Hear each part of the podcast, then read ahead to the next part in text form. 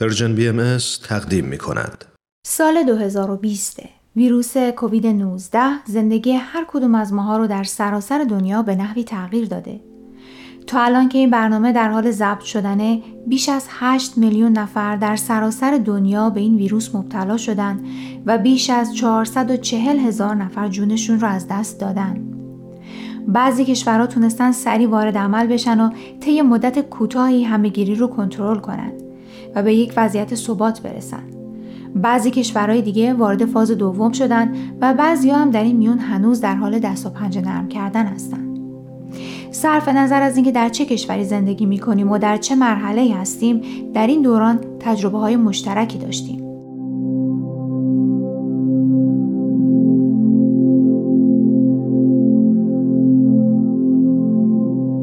در این مجموعه پای صحبت های چند کارشناس در زمینه های مختلف نشستم تا تغییرات دنیای امروز رو در سایه ویروس کرونا و تاثیرش بر فرد، جامعه و مؤسسات از زاویه دید اونا ببینم.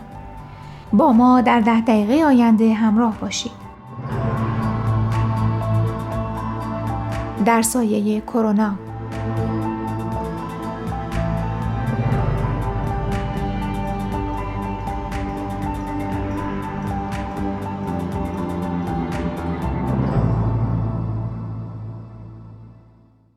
مهمان این هفته آقای دکتر فرهاد ثابتان استاد اقتصاد در دانشگاه ایالتی کالیفرنیا است.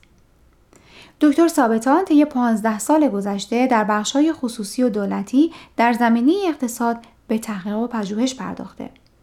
آقای ثابتان در حال حاضر سخنگوی جامعه بین‌المللی بهایی در سازمان ملل و در زمینه حقوق بشر به خصوص حقوق بهاییان در ایران فعالیت‌های گسترده‌ای انجام میده. موضوع برنامه امروز همچنان تاثیر ویروس کرونا بر شرکت ها و کمپانی های بزرگ تجاریه.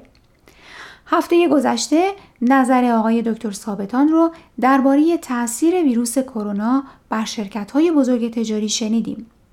در این برنامه از ایشون پرسیدم که چطور شرکت های بزرگ می‌تونن با هم در دوران پندمیک و بعد از اون همکاری کنن.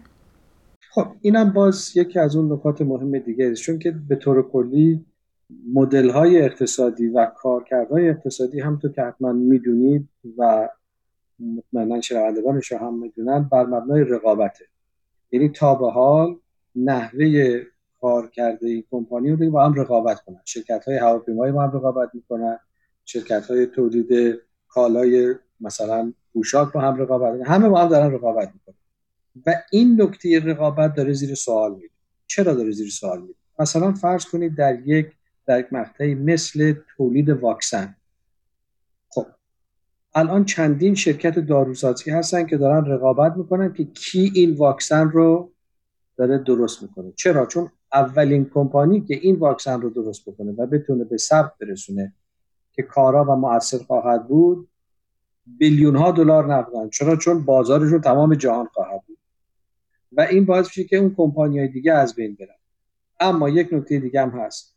تا الان باز به این نتیجه داریم می‌رسیم که به جهت اینکه ما به سرعت نیاز داریم یک واکسن درست کنیم این مستلزم همکاری همه این کمپانی هاست. یعنی اینجا دیگه رقابت معنا نداره چون رقابت به این معناست که حالا اینا باید بشینن آزمایش کنن چیز کنن و از اطلاعات و تحقیقاتی که در یک کمپانی دیگری میشه بهره من نشن. در حالی که ما الان نیاز داریم که به سرعت بتونیم واکسن پیدا کنیم و این مستلزم همکاری هست. حالا من فکر می‌کنم اون کاتالیزور یا اون نهادی که می‌تونه این نوع همکاری رو ایجاد کنه یک نهاد بین المللی یا حداقل یک نهاد دولتی است که بیاد و این شرکت هایی که الان دارن با هم رقابت می‌کنن رو تشویق به همکاری بکنه برای اینکه ما بتونیم کالاها رو در وهله اول ارزونتر سریعتر و با کیفیت بهتر در خدمت مردم بگذاریم. حالا من این رو در مورد واکسن مثال زدم چون مثال واکسن خیلی بدیهی است که ما باید این کار بکنیم. ولی شما می‌تونید همین رو واقعا به کالاهای دیگری هم تعمین بدید. مثلا فرض کنید چه نیازی هست که چندین شرکت اتومبیل سازی بیان با هم رقابت کنن که اتومبیل های مختلفی. الان با این شرایط ما نیاز داریم که اتومبیل هایی تهیه بشه که لاقل از نظر سوخت فسیلی ما زیاد محتاج نباشیم بلکه با سوختهای سبز با الکتریسیته یا با برق بتونه کار کنه. حالا این و در ضمن اصلا مفهوم داشتن یک خودرو برای هر خانواده داره زیر سوال میره. ما الان چندین ماه که از خودروهای خودمون استفاده نکردیم. نشسته اونجا بیکار. و اگر قرار است که میزان رفت و آمد آمد و شده دیگران کمتر بشه شاید اصلا نیاز باشه به اینکه ما یک سیستم حمل و نقل ای درست بکنیم. یعنی ماس ترانزیت سیستم که بتونم با ترام با اتوبوس ها و چیزای دیگه برن که اصلا نیازی نباشه به اینکه هر کسی بخواد برای خودش چند در منزل هر فردی در منزل بخواد یک خودرو داشته باشه. ببینید اینا همش تغییرات ساختاریه.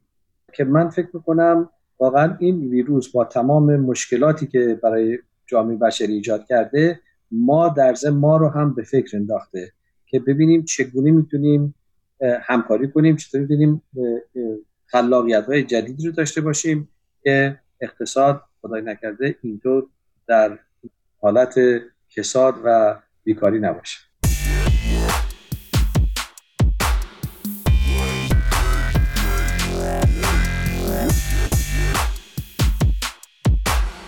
در ادامه از آقای ثابتان پرسیدم آیا این تجربه تأثیری برای اهداف کلان شرکت های بزرگ خواهد گذاشت؟ آیا از این پس شرکت های بزرگ تجاری به نقششون در قبال اجتماع توجه خواهند کرد یا نه؟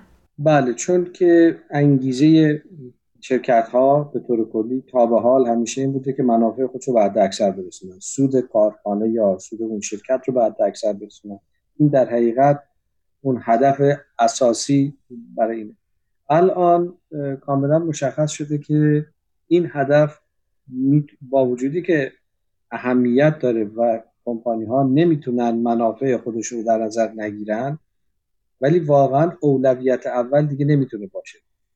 چرا؟ چون اصلا علت این که ما با این نوع مشکلات مواجه شدیم همین پیگیری به حد اکثر رسوندن سود و منافع کمپانی هاست یعنی اینکه وقتی که شما می‌خواید فرض کنید میزان مواد غذایی رو فرض کنید تولید مرغ تولید گوش رو در یک سطح وسیعی بخواید تولید بکنید خب نمی‌دونم حالا چه شما شاید فیلم های مستندی رو در رابطه با فرض کنید تولید مرغ دیدن که واقعا می‌بینید هکتارها زمین هست که در اینجا انبارهایی است که این مرغ بدبخت رو توی این بدون کوچکترین مکان برای تحرک گذاشتن بغل دست هم دیگه. خب این باعث میشه که اونجا امراض زیادی برای این مرغا ایجاد بشه. برای که از امراض جلوگیری کنن به اینها آنتیبیوتیک میدن. آنتیبیوتیک که دادن بعد از چند دهه ما دیدیم که مقاومت در مقابل آنتیبیوتیک به وجود اومده. و این آنتیبیوتیک دیگه الان کارا نیست. و این ویروس ها و این باکتری ها دارن جهش پیدا می‌کنن و خیلی مقاوم میشن. همه اینها برای چی بود؟ برای اینکه ما بتونیم منافع خودمون رو برای فروش مرغ و اینا بعد اکثر بتونیم بازارهای خودمون رو اتصال بدیم و بیشتر بزرگتر بکنیم. و همین همش باعث بوده. و فکر نکردیم که خیلی خوب. آیا این mass production این تولید در حد وسیع جامعه نمی‌تونه با مخاطراتی از این قبیل مواجه باشه که الان داریم می‌بینیم. پس در نتیجه یک سری اولویت های دیگری الان مطرح شده. اولویت های بهداشتی اولویت های کاری که الان اگه مردم بیکار بشن خب مردم از کجا در بیارن نون بخورن؟ و این اختلاف طبقاتی ما الان داریم می‌بینیم که متاسفانه متاسفانه این مسئله داره به اقلیت های نژادی و اقلیت های قومی و اقلیت های مهاجر به مراتب بیشتر ضرر می‌زنه. یعنی اونها هستن که هزینه بیشتری دارن می‌پردازن با زندگی خودشون با بیکاری گرسنگی. خب تمام اینا الان تحت سوال رفته و ما داریم یعنی جامعه بشری باید فکر بکنیم که خیلی خوب ما چطور می‌تونیم یک توازن ایجاد کنیم که این مشکلات طبقاتی و این مشکلات نابرابری نباشه. البته این بحثش خیلی خیلی مفصلتر از این است که بشه در چند دقیقه صحبت